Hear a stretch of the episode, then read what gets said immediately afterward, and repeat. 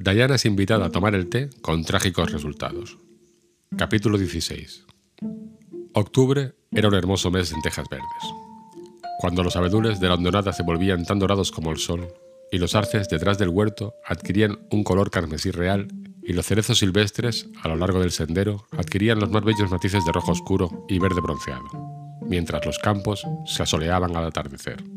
Ana se deleitaba en el mundo de colores que le rodeaba. Oh, Marila, exclamó un sábado por la mañana entrando bailando con los brazos llenos de hermosas ramas. Me alegro tanto de vivir en un mundo donde hay octubres. Sería terrible que nos saltásemos de septiembre a noviembre, ¿verdad? Mira estas ramas de arce. ¿No te dan una emoción? ¿Varias emociones? Voy a decorar mi habitación con ellas. Cosas desordenadas, dijo Marila, cuyo sentido estético no estaba notablemente desarrollado. Desordenas demasiado tu cuarto con cosas de fuera, Ana. Las habitaciones están hechas para dormir. Hoy, para soñar también, Marila. Y ya sabes que se sueña mucho y mejor en una habitación donde hay cosas bonitas. Voy a poner estas ramas en la vieja jarra azul y las pondré sobre mi mesa. Ten cuidado de no dejar caer las hojas por toda la escalera. Esta tarde voy a una reunión de la Sociedad de Socorros en Carmody, Ana, y es probable que no llegue a casa antes del anochecer. Tendrás que llevarles la cena a Matthew y Jerry, así que ten cuidado de no olvidarte de poner el té a remojar hasta que te sientes a la mesa, como hiciste la última vez. Fue terrible de mi parte olvidarlo, dijo Ana disculpándose. Pero esa fue la tarde que estaba tratando de pensar en un nombre para Violet Vale, y eso desplazó otras cosas. Matthew era tan bueno, nunca me engañó. Él mismo dejó el té y dijo que podíamos esperar un rato, y yo le conté un bonito cuento de hadas mientras esperábamos, así que el tiempo no se le hizo largo en absoluto. Era un cuento precioso, Marila. Olvidé el final, así que me lo inventé y Matthew dijo que no sabía dónde estaba la unión. A Matthew le parecería bien, Ana, que se te ocurriese levantarse a cenar a mitad de la noche, pero esta vez mantén la cordura. Y no sé si estoy haciendo lo correcto. Puede que te ponga más nerviosa que nunca, pero puedes decirle a Diana que venga a pasar la tarde contigo y a tomar el té aquí. Oh, Marila. Ana juntó las manos. ¡Qué encantadora! Después de todo, eres capaz de imaginar cosas. De lo contrario, nunca habrías comprendido cómo he anhelado eso mismo. Parecerá tan bonito y adulto, sin miedo a que me olvide de poner el té cuando tenga compañía. Oh, Marila, ¿puedo usar el juego de té con spray de capullo de rosa? No, por supuesto. El juego de té de capullos de rosa. Bueno, ¿y ahora qué? Sabes que nunca lo uso, excepto para el ministro o los ayudantes. Dejarás el viejo juego de té marrón, pero puedes abrir la pequeña vasija amarilla de conservas de cereza. Ya era hora de que se usara. Creo que está empezando a funcionar, y puedes cortar un poco de tarta de frutas y comer algunas galletas. Ya me imagino sentada a la cabecera de la mesa y sirviendo el té, dijo Ana cerrando los ojos extasiada, y preguntándole a Diana si toma azúcar. Ya sé que no, pero se lo preguntaré como si no lo supiera, y luego presionándola para que tome otro trozo de tarta de frutas y otra ración de conservas. Oh, Marila, es una sensación maravillosa solo de pensarlo. ¿Puede llevarla a la habitación de invitados para que se quite el sombrero cuando venga y luego al salón para sentarse? No, el salón será suficiente para usted y su compañía, pero hay una botella medio llena de licor de frambuesa que sobró de la fiesta de la iglesia la otra noche. Está en el segundo estante del armario de la sala de estar y Diana y tú podéis tomarla si queréis. Y una galletita para comer con ella por la tarde, porque me atrevo a decir que Matthew llegará tarde a la hora del té, ya que está transportando patatas al barco. Ana bajó volando a la hondonada, pasó junto a la burbuja de la Driade y subió por el sendero de abetos hasta la cuesta del huerto, para invitar a Diana a tomar el té. En consecuencia, justo después de que Marila se hubiera marchado a Carmody, Diana se presentó, vestida con su segundo mejor vestido y con el aspecto que corresponde cuando se le invita a tomar el té. En otras ocasiones solía entrar corriendo a la cocina sin llamar, pero ahora llamaba primorosamente a la puerta principal. Y cuando Ana, vestida con su segunda mejor ropa, le abrió con la misma cortesía, ambas niñas se estrecharon la mano tan seriamente como si no se hubieran visto nunca. Esta antinatural solemnidad duró hasta que Dayana fue llevada al hastial oriental para quitarse el sombrero y permaneció diez minutos sentada en el salón, con los dedos de los pies en posición. ¿Cómo está tu madre? preguntó Ana cortésmente, como si aquella mañana no hubiera visto a la señora Barry recogiendo manzanas con excelente salud y ánimo. Está muy bien, gracias. Supongo que esta tarde el señor Cuthbert estará transportando patatas a Lily Sands, dijo Diana, que aquella mañana había ido a casa del señor Harmon Andrews en el carro de Matthew. Sí, nuestra cosecha de patatas es muy buena este año. Espero que la de tu padre también lo sea. Es bastante buena, gracias. ¿Has cogido ya muchas de tus manzanas? Oh, muchísimas, dijo Ana, olvidándose de ser digna y saltando rápidamente. Vamos al huerto a coger algunas de las Red Sweetings. Diana. Marila dice que podemos quedarnos con todos los que quedan en el árbol. Marila es una mujer muy generosa. Dijo que podíamos comer pastel de frutas y conservas de cereza para el té. Pero no es de buena educación decirle a tu compañía lo que vas a darles de comer así que no te diré lo que dijo que podíamos tomar. Solo que empieza por una R y una C, y es de color rojo brillante. Me encantan las bebidas, me encantan las bebidas de color rojo brillante. ¿A ti no? Saben el doble de bien que cualquier otro color. El huerto, con sus grandes ramas que se inclinaban hacia el suelo cargadas de fruta, resultó tan encantador que las niñas pasaron en él la mayor parte de la tarde, sentadas en un rincón cubierto de hierba, donde la escarcha había preservado el verde y el suave sol otoñal se prolongaba cálidamente, comiendo manzanas y hablando todo lo que podían. Diana tenía mucho que contarle a Ana de lo que ocurría en la escuela. Tenía que sentarse con Getty P, y lo odiaba. Gertie chirriaba el lápiz todo el tiempo y eso le helaba la sangre a Diana. Ruby Gillis le había quitado todas las verrugas con un guijarro mágico que le había regalado la vieja Mary Joy del arroyo. Había que frotarse las verrugas con el guijarro y luego tirarlo por encima del hombro izquierdo en luna nueva, y las verrugas desaparecían. El nombre de Charlie Sloan estaba escrito junto con el de M. White en la pared del porche y M. White estaba muy enfadada por ello. Sam Bolter había insultado al señor Phillips en clase y el señor Phillips la había azotado y el padre de Sam bajó a la escuela y retó al señor Phillips a que volviera a ponerle la mano encima a uno de sus hijos. Matthew Andrews tenía una nueva capucha roja y una cruz azul con borlas, y los aires que se daba al respecto eran repugnantes. Lizzie Bright no se hablaba con Mamie Wilson, porque la hermana mayor de Mamie Wilson había dejado plantada a la hermana mayor de Lizzie Bright con su novio. Todos echaban mucho de menos a Ana y deseaban que volviera a la escuela, y Gilbert Blythe, pero Ana no quería oír hablar de Gilbert Blythe. Se levantó de un salto y dijo, ¿y si entramos a tomar un licor de frambuesa? Ana miró en el segundo estante de la despensa de la habitación, pero allí no había ninguna botella de cordial frambuesa. La búsqueda reveló que estaba de nuevo en el estante superior. Ana la puso en una bandeja y la colocó sobre la mesa junto con un vaso. Ahora, por favor, sírvate, Diana, dijo cortésmente. No creo que vaya a tomar nada ahora. No me apetece nada después de tantas manzanas. Diana se sirvió un vaso, miró con admiración su color rojo brillante y luego lo sorbió con delicadeza. Es un cordial de frambuesa muy bueno, Ana, dijo. No sabía que el cordial de frambuesas fuera tan agradable. Me alegro mucho de que te guste. Toma todo lo que quieras. Voy a salir corriendo a avivar el fuego. Hay tantas responsabilidades en la mente de una persona cuando se ocupa de la casa, ¿verdad? Cuando Ana volvió de la cocina, Diana estaba bebiendo su segundo vaso de cordial, y al ser rogada por Ana, no puso especial inconveniente en beber un tercero. Los vasos eran generosos, y el cordial de frambuesa era ciertamente muy agradable. El más agradable que he bebido nunca, dijo Diana. Es mucho mejor que el de la señora Lynn, aunque ella presuma tanto del suyo. No sabe ni un poco como el de ella. Yo creo que el cordial de frambuesa de Marila será probablemente mucho más agradable que el de la señora Lynn, dijo Ana con lealtad. Marila es una cocinera famosa. Está tratando de enseñarme a cocinar, pero te aseguro, Dayana, que es un trabajo cuesta arriba. Hay tan poco margen para la imaginación en la cocina, solo tienes que seguir las reglas. La última vez que hice un pastel, olvidé poner la harina. Estaba pensando en la historia más bonita sobre tú y yo, Dayana. Pensé que estabas desesperadamente enferma de viruela y que todo el mundo te había abandonado, pero yo fui valientemente a tu cabecera y te cuidé hasta que volviste en la vida. Y luego cogí la viruela y morí y me enterraron bajo aquellos álamos del cementerio y tú plantaste un rosal junto a mi tumba y lo regaste con tus lágrimas. Y nunca, nunca olvidaste a la amiga de tu juventud que sacrificó su vida por ti. Oh, fue una historia tan patética, Dayana. Las lágrimas llovían sobre mis mejillas mientras mezclaba el pastel, pero olvidé la harina y el pastel fue un fracaso estrepitoso. La harina es tan esencial para los pasteles, ya sabes.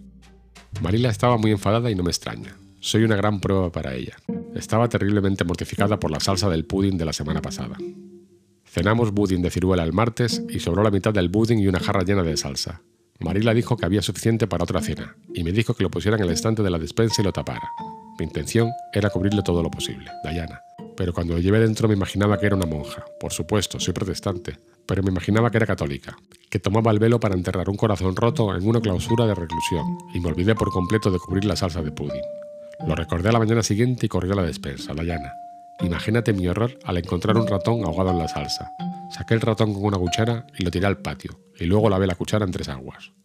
Marila salió a ordeñar, y yo tenía toda la intención de preguntarle cuando llegara si podía darle la salsa a los cerdos, pero cuando llegó me imaginaba que era una hada de las heladas que iba por el bosque volviendo los árboles rojos y amarillos como quisieran, así que no volví a pensar en la salsa de pudding y Marila me mandó a recoger manzanas. Bueno, el señor y la señora Chester Ross de Spencer Ball vinieron aquí esta mañana. Ya sabes que son gente muy elegante, sobre todo la señora Chester Ross. Cuando Marila me llamó, la cena estaba lista y todos estaban en la mesa. Intenté ser todo lo educada y digna que pude, pues quería que la señora Chester Ross pensara que era una niña elegante aunque no fuera guapa. Todo iba bien hasta que vi venir a Marila con el pudding de ciruelas en una mano y la jarra de salsa para pudding caliente en la otra. Diana. Ese fue un momento terrible. Me acordé de todo y me puse de pie en mi sitio y grité. Marila, no debes usar esa salsa de pudding. Había un ratón ahogado en ella. Olvidé decírtelo antes. Oh, Diana, nunca olvidaré ese terrible momento aunque viva cien años. La señora Chester Ross me miró y pensé que me hundiría en el suelo de mortificación. Es una perfecta ama de casa, imagínate lo que habría pensado de nosotras. Marila se puso roja como el fuego, pero no dijo ni una palabra. Se limitó a sacar la salsa y el pudding y a traer confituras de fresa. Incluso me ofreció un poco, pero no pude tragar ni un bocado. Era como echarme brasas en la cabeza. Cuando la señora Chester Ross se marchó, Marila me echó una bronca espantosa. Pero Diana, ¿qué te pasa? Diana se había levantado muy inestablemente.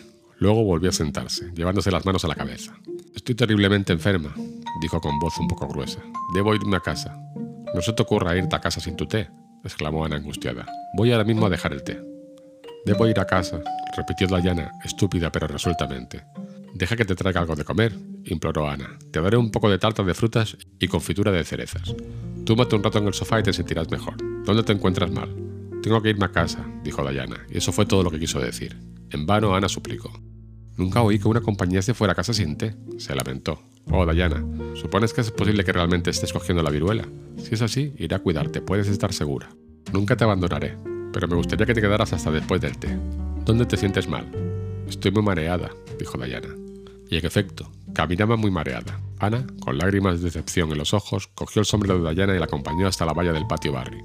Luego lloró todo el camino de regreso a Tejas Verdes, donde apenas guardó el resto del licor de frambuesas en la despensa y preparó el té para Matthew y Jerry, con todo el entusiasmo que había perdido la función. El día siguiente era domingo, y como llovía cántaros desde el amanecer hasta el anochecer, Ana no salió de Tejas Verdes. El lunes por la tarde, Marila la mandó a casa de la señora Lynn a hacer un recado. Al poco rato, Ana volvió volando por el camino con las mejillas llenas de lágrimas. Se precipitó en la cocina y se echó boca abajo en el sofá, presa de una agonía. ¿Qué te ha pasado, Ana? Preguntó Marila con duda y consternación. Espero que no hayas vuelto a ponerte insolente con la señora Lynn.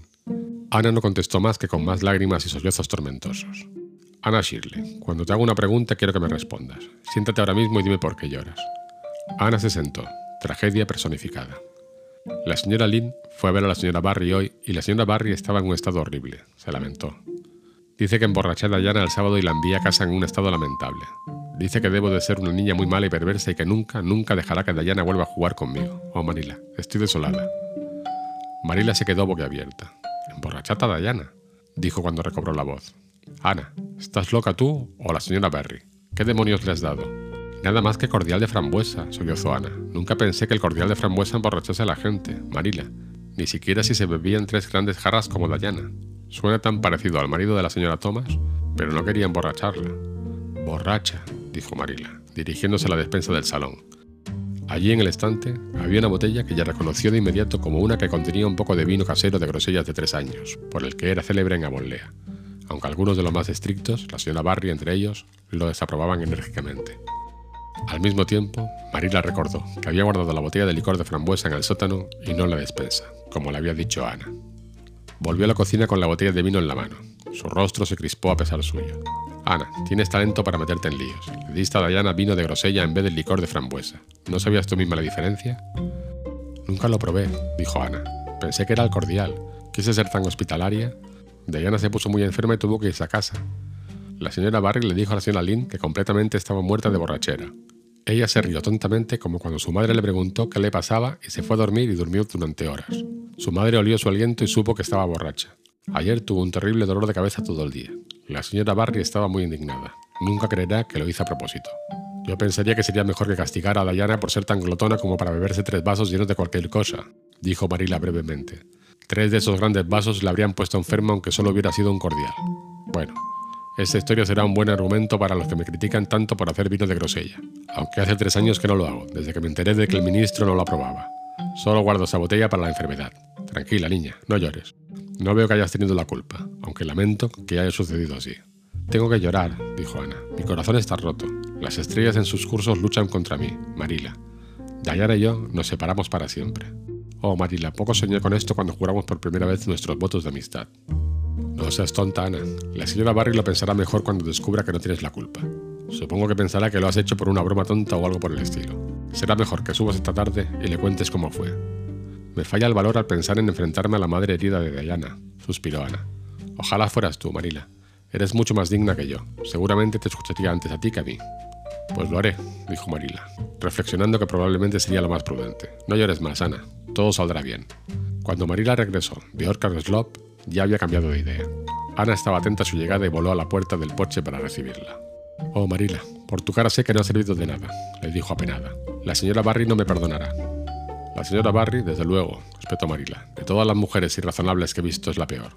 Le dije que todo había sido un error y que tú no tenías la culpa, pero simplemente no me creyó, y me echó en mi cara mi vino de grosella y que yo siempre había dicho que no podía tener el menor efecto sobre nadie. Le dije sin rodeos que el vino de grosella no estaba hecho para beberse de tres en tres y que si una niña a mi cargo era tan glotona, la pondría sobria con unos buenos azotes. Marila se dirigió a la cocina, gravemente turbada, dejando tras de sí en el porche a una pequeña alma muy distraída. Enseguida Ana salió con la cabeza descubierta al frío crepúsculo otoñal. Con gran decisión y firmeza se encaminó a través del campo de tréboles por el puente de troncos y subió por el bosquecillo de abetos, iluminada por una pálida lunita que colgaba baja sobre los bosques occidentales. La señora Barry, al llegar a la puerta en respuesta a un tímido golpe, se encontró con un suplicante de labios blancos y ojos ansiosos en el umbral. Su rostro se endureció. La señora Barry era una mujer de fuertes prejuicios y adversiones, y su ira era del tipo frío y osco que siempre es más difícil de superar. Para hacerle justicia, creía realmente que Ana había emborrachado a Diana por pura malicia premeditada, y que estaba sinceramente ansiosa por preservar a su hijita de la contaminación que supondría una mayor intimidad con una niña así. ¿Qué quieres? dijo rígidamente. Ana juntó las manos. Oh, señora Barry, por favor, perdóneme. No era mi intención intoxicar a Diana. ¿Cómo podría? Imagínate que fueras una pobre huerfanita adoptada por gente amable y tuvieras una sola amiga íntima en todo el mundo. ¿Crees que la intoxicarías a propósito? Pensé que era solo cordial de frambuesa. Estaba firmemente convencida de que era cordial de frambuesa. Por favor, no digas que no dejarás que Diana juegue más conmigo. Si lo haces, cubrirás mi vida con una oscura nube de infortunio. Este discurso, que habría ablandado el corazón de la buena señora Lynn en un abrir y cerrar de ojos, no tuvo otro efecto en la señora Barry que irritarla aún más. Desconfiaba de las grandes palabras y de los gestos dramáticos de Ana y se imaginaba que la niña se burlaba de ella, así que le dijo, fría y cruelmente, No creo que seas una niña adecuada para que Diana se relacione contigo. Será mejor que te vayas a casa y te comportes. A Ana le tembló el labio. No me dejará ver a Diana una sola vez para despedirme. Diana ha ido a Carmody con su padre, dijo la señora Barry, entrando y cerrando la puerta. Ana regresó a Tejas Verde serena y desesperada. Mi última esperanza ha desaparecido, le dijo a Marila.